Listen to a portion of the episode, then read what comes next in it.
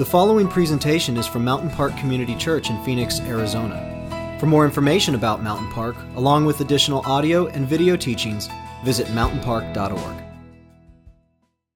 So, you guys picked a great celebration to come to. Uh, a couple really uh, exciting things going on. CL is here, and then Advent. This is the, uh, the kickoff Sunday for Advent. And that term may be unfamiliar to some of you. For some of you, it may have been a part of your practice already. You may have gone to a church before where uh, they celebrated Advent, or maybe you did it with your family. Uh, but for many of you, um, it, it, you may have never celebrated it. We've never celebrated it here at Mountain Park. So officially, we're kicking off Advent, and what Advent means is coming or arrived. And it is a four week celebration that takes place leading up to Christmas Eve and the birth of our Savior. And each week has a theme hope, peace, joy, love, and Christ. And each week comes with a song or songs that fit. So CL just sang, O Come, O Come, Emmanuel. And I'm going to be speaking about hope today. And those songs are intertwined. Uh, and so there'll be music of the season. And every week comes with stories stories that tell about the birth of Christ, the greatest story ever told. Um, so, to help, if uh, many of you have families with small children, um, to help you guys share in Advent at home, uh, along with us, the, the home team has put together an Advent kit. Uh, and it comes with everything you need to celebrate Advent. You've got a wreath here, you've got four candles, and there'll be a fifth one placed on Christmas Eve. Each week, the home team will publish a new card that tells you how to lead your family in the celebration of Advent. Everything's right there on the card. It's a great way for you to follow along with us. Uh, we announced this first in first service. We had many people go out. These are available for purchase at home team at, for $5. And uh, so it's a great way to tie in what we're doing here with Advent with what you're doing at home. This week, I'm going to speak to you guys about hope. So let's pray and then we'll jump right in. Lord, Lord, our hope is in you. Lord, your presence and your power, the gift that you have given us through your Son, your nearness to us. Lord, come now.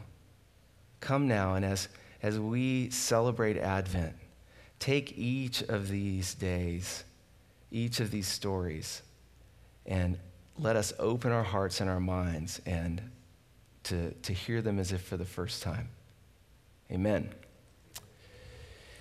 So, hope is a word that may have slightly changed its meaning over time. Words do that. Some words do, some words don't, like splendiferous. I don't know what it means, but it'll never change its meaning. We just don't use it enough.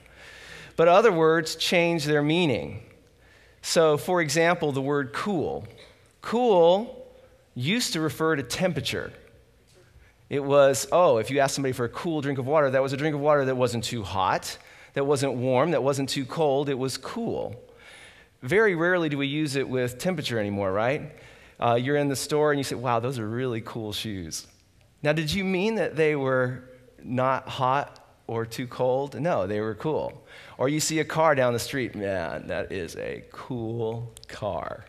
So even though we could still use it in reference to temperature, it's highly underused in that way, right? It's come to mean something more akin to style or something that, uh, that's, that, uh, that is attractive. Uh, hope has kind of shifted too. I'll give you an example. This last week, something remarkable happened. Something that has not happened in all of recorded human history. Very few weeks have an event this momentous where you can say, This has never, ever happened before. Does anybody know what the event was? Think hard. Happened Wednesday at 6. The lottery, thank you for shouting that out. Powerball, 480 million, uh, $580 million. Over half a billion dollars was given away to two people, one lucky one here in Arizona. That was, that was incredible, right? So now, normally we don't talk about lottery in church for a lot of reasons, but church is also a place where you should be honest And so I'm, I want, by a show of hands, be brave for me now. First service was brave. How many of you bought a $2 ticket on the chance of winning 580 million? Yes. All right, you can put your hands out. Now, I'm sure, how many of you, did all of you hope you would win? Of course you did, right? And there is what I mean the word hope. Because you see, when you buy a lottery ticket for Powerball, particularly this lottery, your chances of winning were 1 in 175 million. That's a number you can't even wrap your head around, right? I'll give you a for instance. That's like it, it, it, you have a better chance of leaving here today and getting hit by lightning 50 times in a row. I'm serious. It's like you walk out of the building and all of a sudden, zit, and then you go and you almost get to your car and zit, and that goes 48 more times.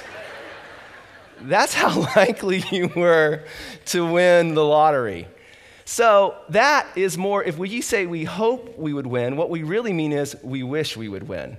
Because the biblical term for hope, uh, the biblical definition that we see is different than that, right? Hope, as it's used in Scripture, means a strong and confident expectation. A wish doesn't change your actions. Like you might have done something to, uh, to, to help you win the lottery, but it didn't change your actions. You, made it, you might have you know, uh, had a lucky something that you did, right? But it didn't change your actions. If you have a strong, expectant hope, it will change your actions. It will change everything that you do. Our hope is in the Lord Jesus Christ. And it should change everything we do. The people of Israel hoped for a coming Messiah. The prophecy that was just read from Isaiah 61 is all about the coming Messiah. Isaiah wrote that prophecy 700 years before the birth of Jesus. 700 years. He was in the middle of about a thousand years of separation, the people of Israel being separated from their God. They had fallen from great heights. They had had incredible kings. They had rebuilt the temple. They had been led by Moses from Egypt. They had an incredible story, but they followed after the ways of the world and they fell. And they were actually conquered and taken into captivity, r- removed from their homeland three times in a thousand years. Three times. Three times. We can't even imagine that. We've only been here in America slightly over 200 years, and, and we've, we've been free that time. Imagine that all of us, that our nation was held captive and taken somewhere and enslaved. And not for a little while, but for generation after generation after generation. That captivity drove the people of Israel back to God. They clung to these prophecies of a coming Messiah. They wanted to be delivered. They had seen God do it before. The prophets had prophesied that it would happen again. And that was what they were waiting for. That was their hope for the coming Messiah. So, Isaiah 61 is actually repeated uh, in Scripture a little later. We're going to look today at Luke chapter 4, starting in verse 14. But before I do that, I want to set up what's going on before, uh, before this passage. Jesus had been born and had grown to be in his, in his 30s, maybe late 20s at this point. And we don't know a lot about that period of time between his birth and right now. Uh, Luke actually begins, uh, begins here at the, at the start of Jesus' public ministry. And many of us, when we start a new job or a new career or something, we may do some things differently. We may go get a haircut. We might buy a blue suit. We might shine our shoes. We want to make a good first impression. Jesus, upon beginning his public ministry, walked out into the wilderness for 30 days without food to be near his God because he knew what he was about to embark on was the most important thing in all of humanity. He went out and fasted for 30 days, and in the desert, he was tempted by the devil. The devil tried to convince him to turn stones into bread or to use his divinity to provide for himself. And he said, No, I'm not going to do that. He took him to a high mountain and he said, Look, you can have all the kingdoms of this land. I'm in charge of them. They're mine to give. You can have them. And Jesus said, No, I'm not going to do that either. Then he tried to get him to test his God.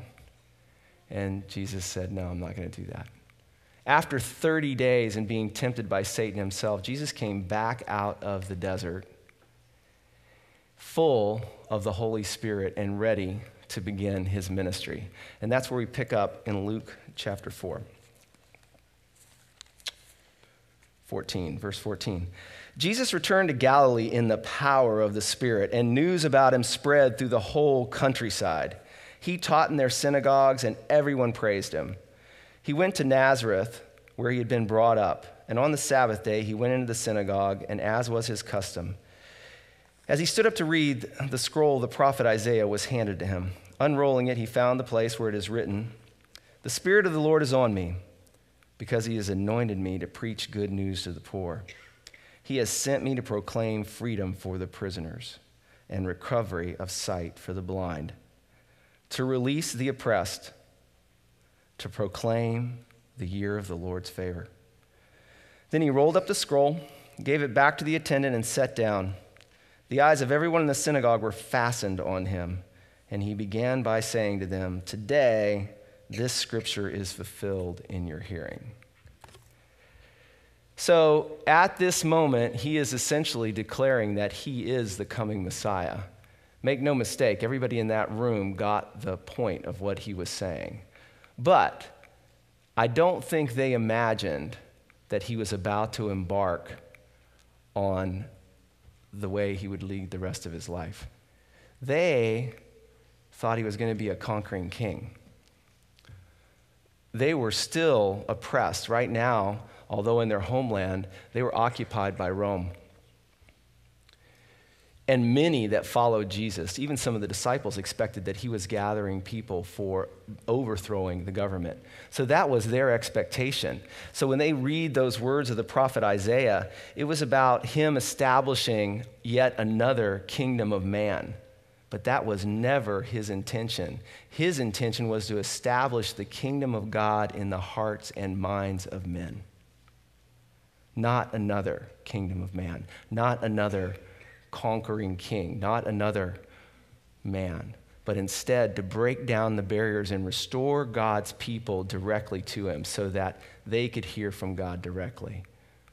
So, not another kingdom of man, but instead to establish the kingdom of God in the minds and the hearts of men. From leaving the synagogue, he immediately went and began to heal people. He began to preach the good news. At one point, shortly here after this, this, uh, this scripture, they're, um, they're trying, they're following him in wherever he goes, and they don't want him to go. And he goes, Look, you have got to let me get to the next town. That's part of what I'm doing here. I've got to preach the good news, and it's beyond this town. So he started to fulfill those scriptures. Then there are other scriptures. Right away, flip the page over. Great, incredible uh, thing happened. He went to another town and he found he was approached by a leper, completely covered with leprosy.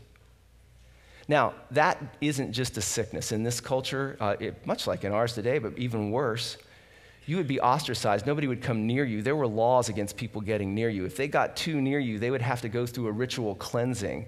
So this man was alone. He walked up to Jesus and he said, If, if, if you will, I know I can be clean. And he goes, I will. And instantly, the leprosy was gone.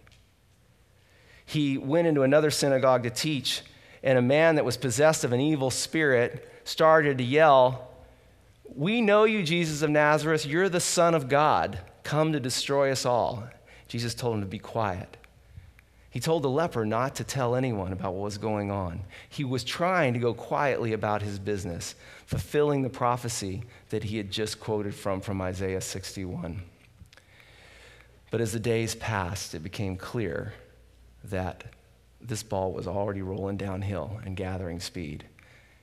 It would end up that in some places, 5,000 men and whoever else was with them were in the wilderness, and Jesus actually fed them because he couldn't send them home. It was too late.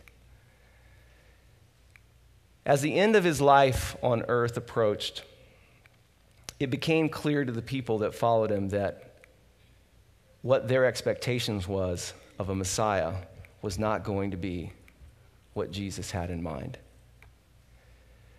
Over the course of his life, his birth, life, death, and resurrection, over 300 prophecies from the Old Testament were fulfilled. At the very end of his life, with the last breath, he called out to God and said, It is finished. And in that very moment, the earth shook, the sun was blocked out, and the veil in the temple was torn from the ceiling to the floor. In that moment, he had done it. He had defeated death. He had defeated sin and he had restored God to his people directly. No longer would you need to hear from an intermediary.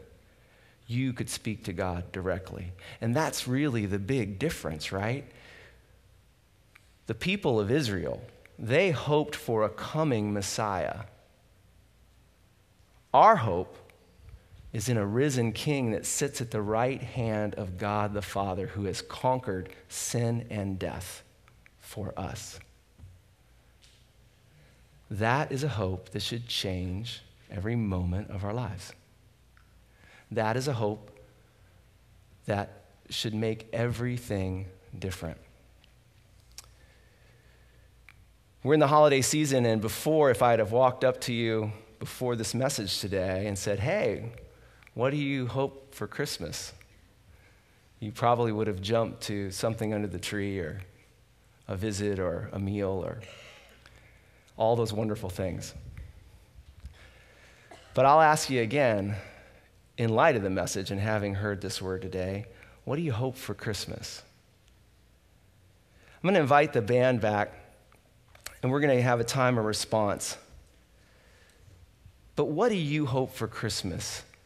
The risen King is here, the presence of God is here in this room. He's here to do what Isaiah prophesied he would do. He's still in that same business. He's setting captives free, he's opening blind eyes to see. He's caring for us, he's near. When Jesus heals the paralytic, he doesn't say, Get up and walk. In Luke, he says, Your sins are forgiven. And the paralytic was set free. Jesus is here doing all that work now, today. That's our hope. Our hope is in him. So, as we close today, there's several different ways you can respond. You can sit and listen and worship. You can come down here in front. Maybe you want to come down here and kneel and pray by yourself. Nobody will bother you. There are staff members around the edges of the room to pray with you if you need somebody to talk to. You can light a candle or leave something at the foot of the cross. And also in the back, there's communion. Taking communion by yourself or with your family is a great way to start the Advent season, so I would encourage you, if you feel so inclined, uh, to do that as well. But ask yourself as you come forward, as you respond, what's your hope for Christmas? What's your hope for this Christmas? My hope for you is that the Christmas story, the greatest story ever told, a story of the triumph of good over evil, a story that has angels and, and, uh, and incredible characters and the birth of a Savior and the delivering of all the peoples of the world, that that story would become new and fresh for you this year through our celebration of Advent. Let's pray. Lord, thank you for the greatest gift of all. Thank you that your Son was born, that we might be saved, that we might be joined to you, that we might be restored. Glorious Lord, in this moment, come and be near to us. Heal, make whole, deliver. In Jesus' name we pray. Amen.